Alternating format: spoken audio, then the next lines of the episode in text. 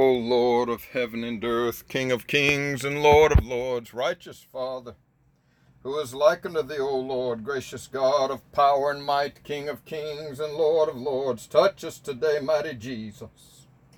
Ah, glory, blessed Redeemer, for who is like unto the God of Israel? Blessed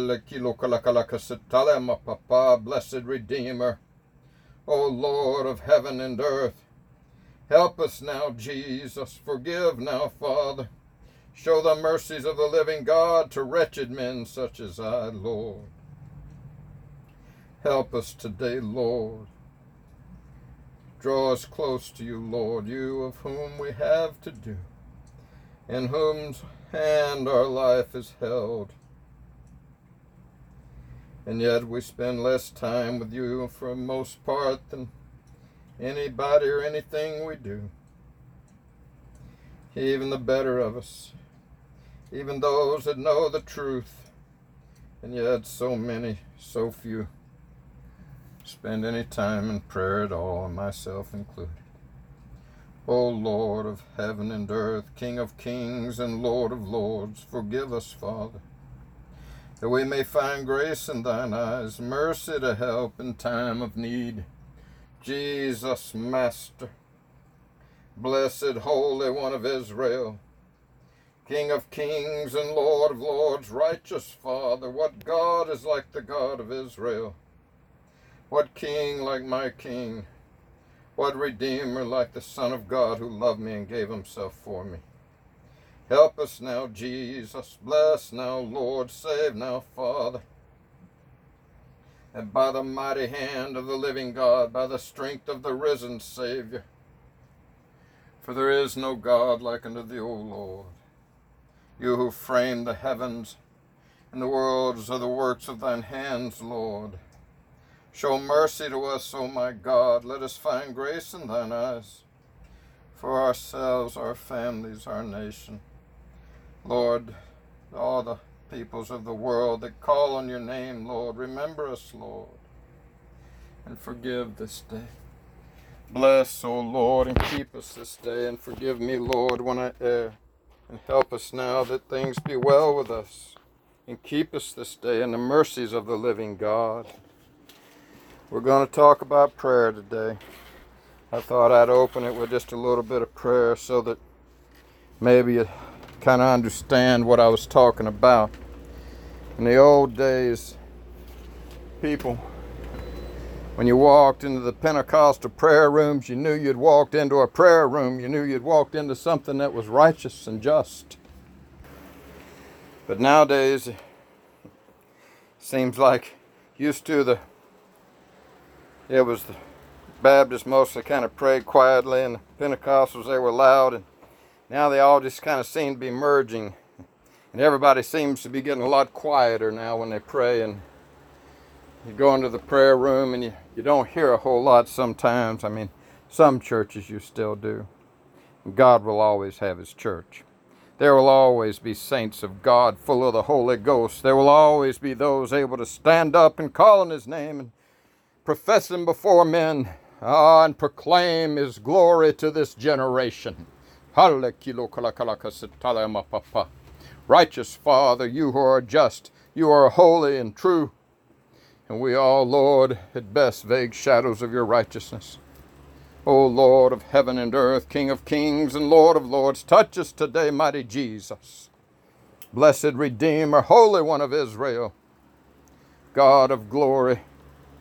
Father, bless now and help now, Lord, and open our eyes and our understanding to understand what is true and just and right. O Lord of heaven and earth, we have to understand that this is about Him, people. It's not about us. He has made it about us when He allowed His Son to come and hang on a cross, suffer the things He did for our sakes. But there's always something that has to be returned when a gift is given. It may have been a free gift, but it would be insulting not to return payment. It would be insulting not to give of ourselves, having left the throne of heaven, robed himself in flesh, walked up the hill of Golgotha, suffered shame and beatings and spitting. The prophet Isaiah said his visage was marred more than any man. No one had ever been beaten like they beat him. And why? Because he was just, he was holy, he was something they could never be. Oh, Lord God, Lord God, help us today, Jesus. And his blood was the redemption for all mankind. And so now do we think our lives so casual that we owe him nothing? That we profess his name once in a while and go to a little altar and say we're a Christian. And then go back about our daily lives forget we ever knew him. O Lord of heaven and earth, forgive the wretchedness of our soul. Oh Lord, help us today. Open your eyes, people. We're all but dead men except for him. Had he not gone to the cross, there'd been no hope. Had he not resurrected, there'd been no hope. O Lord of heaven and earth, but in going to the cross and going and resurrecting the third day, we have hope in life. We have hope in redemption. The grave does not keep us no longer. We know that when we lay our head on sleep, that we have that hope of redemption. For if that spirit that was in Jesus Christ so dwell in you, then shall God also raise you up in that day but does His Spirit really dwell in you? Do you know you're saved? A preacher once said something very true. I was in a little bit of a backslidden state, and, and he said, I was listening to him preach, and he said some very true words. He said, If you don't know you're saved, you're probably not. And there's nothing more true or ever been said if you don't know you're saved and you need to get on your knees until you do. If you don't know you're saved, you need to fast and pray and call on God until you figure it out. Because He is faithful and just to forgive.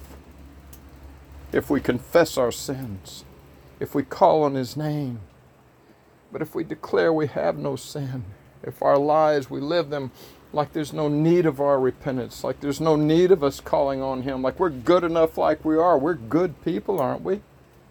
So many of us think so. The truth of the matter is, the closer you get to Him, the longer you live for Him, the more you're able to see your wretchedness. What did Moses say, the servant of God? He said, Lord, don't let me see my wretchedness. He knew what he was and he was one of the best, and yet he knew how folly fell short.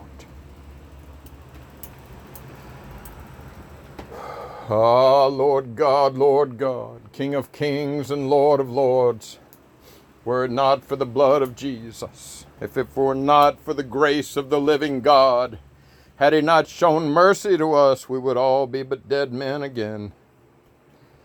Were it not for the coming of Christ, were it not for the giving of his blood on the hill of Golgotha, were it not for the resurrection of the third day, we would already be gone. We wouldn't have made it as far as we have. He destroyed the first world because of their sin. Do you think we would have been any less? Might not have done it by water, but fire would have come, as it will one day. And Peter said, I saw the earth melt with fervent heat in the heavens above, and a new earth and a new heaven was made. For this earth will also be cleansed once again. Ah, Lord God, Lord God, but let us think on the good things to come. Yes, there's trouble about us. Sometimes you got to look past the things that are inevitable, the things that are all about us. And you got to look for the things that you know are coming. Ah, Lord God, Lord God, for eye has not seen nor ear heard the good things that have been promised to those that love him, to those that are called according to his word, according to his purpose. O Lord of heaven and earth, King of kings and Lord of lords. And Daniel prayed, I think it was three times a day officially. I'm sure he kept in prayer all day, but three times a day, I think it was, he knelt with his window open and made his petitions before God. And the king signed a decree. Being duped into it, he didn't know what he was doing. They played on his arrogancy, they played on his ego. And without thinking, he signed the decree, and he loved Daniel. But the ones that got him to sign didn't love Daniel at all. They were jealous of Daniel and they wanted to see him destroyed. When the king realized what he had done, even he couldn't undo it. But he knew one that could. And he said, Daniel, your God, who you pray for continually, who you pray before continually.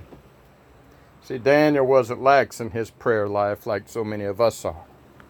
Daniel knew how to keep up a prayer life. Daniel knew how to walk righteously and live holy before the Lord God Almighty. But in that day, there were so few that did. But the ones that did do it were rewarded well. But there were others that got close to God and then didn't uphold his word. And I'll never forget the prophet that went prophesy before the king of Israel. And the king stretched forth his hand to have the man detained.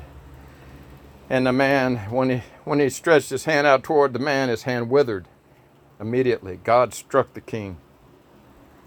And the man prophesied against the altars, and then the king begged for forgiveness, and the man prayed, and the king's hand was restored. But God had told that man, He said, Don't you eat or drink until you get back to your home. Do not, not while you're there. So the man heads back. And an old prophet came out and talked him into coming to his house. He said, An angel spoke to me. He lied to the man. He was an old prophet, but he had an agenda. And he told the man, he said it was a test from the Lord that the Lord had sent him. And he told the prophet, he said, The Lord told me, he said, an angel was sent to me. And, and he said, Come back with me and eat and drink. And the prophet was hungry. He had been gone a long time.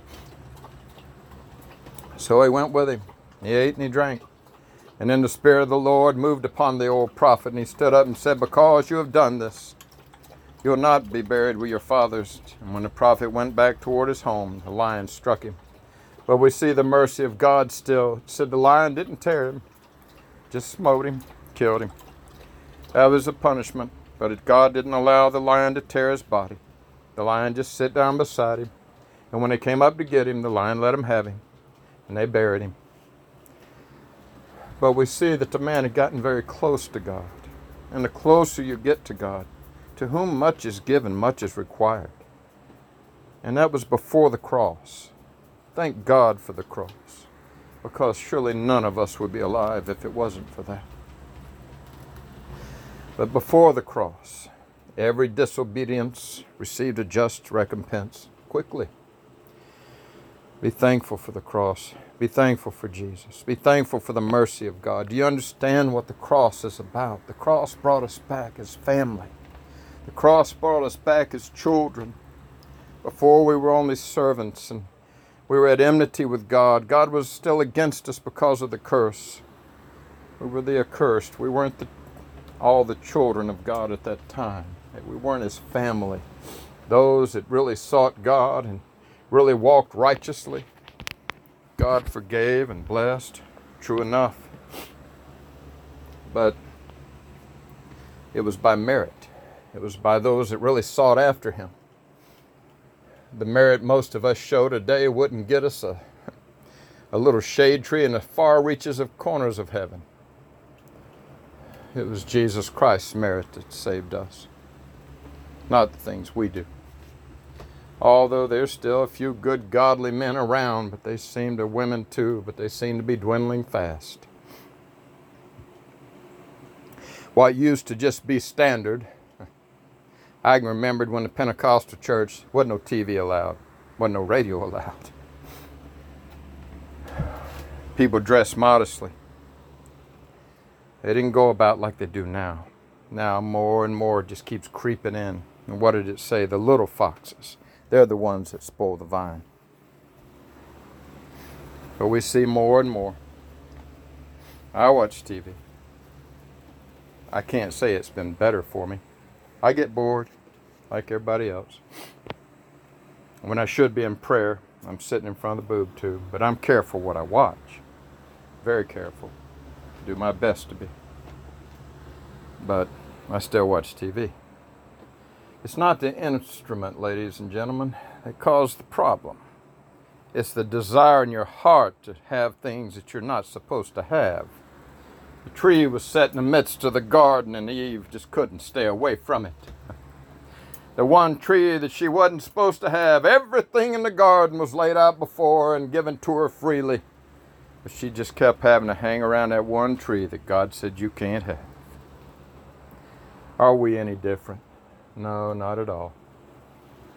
All the lovely things and the beauty of this world that God has given us.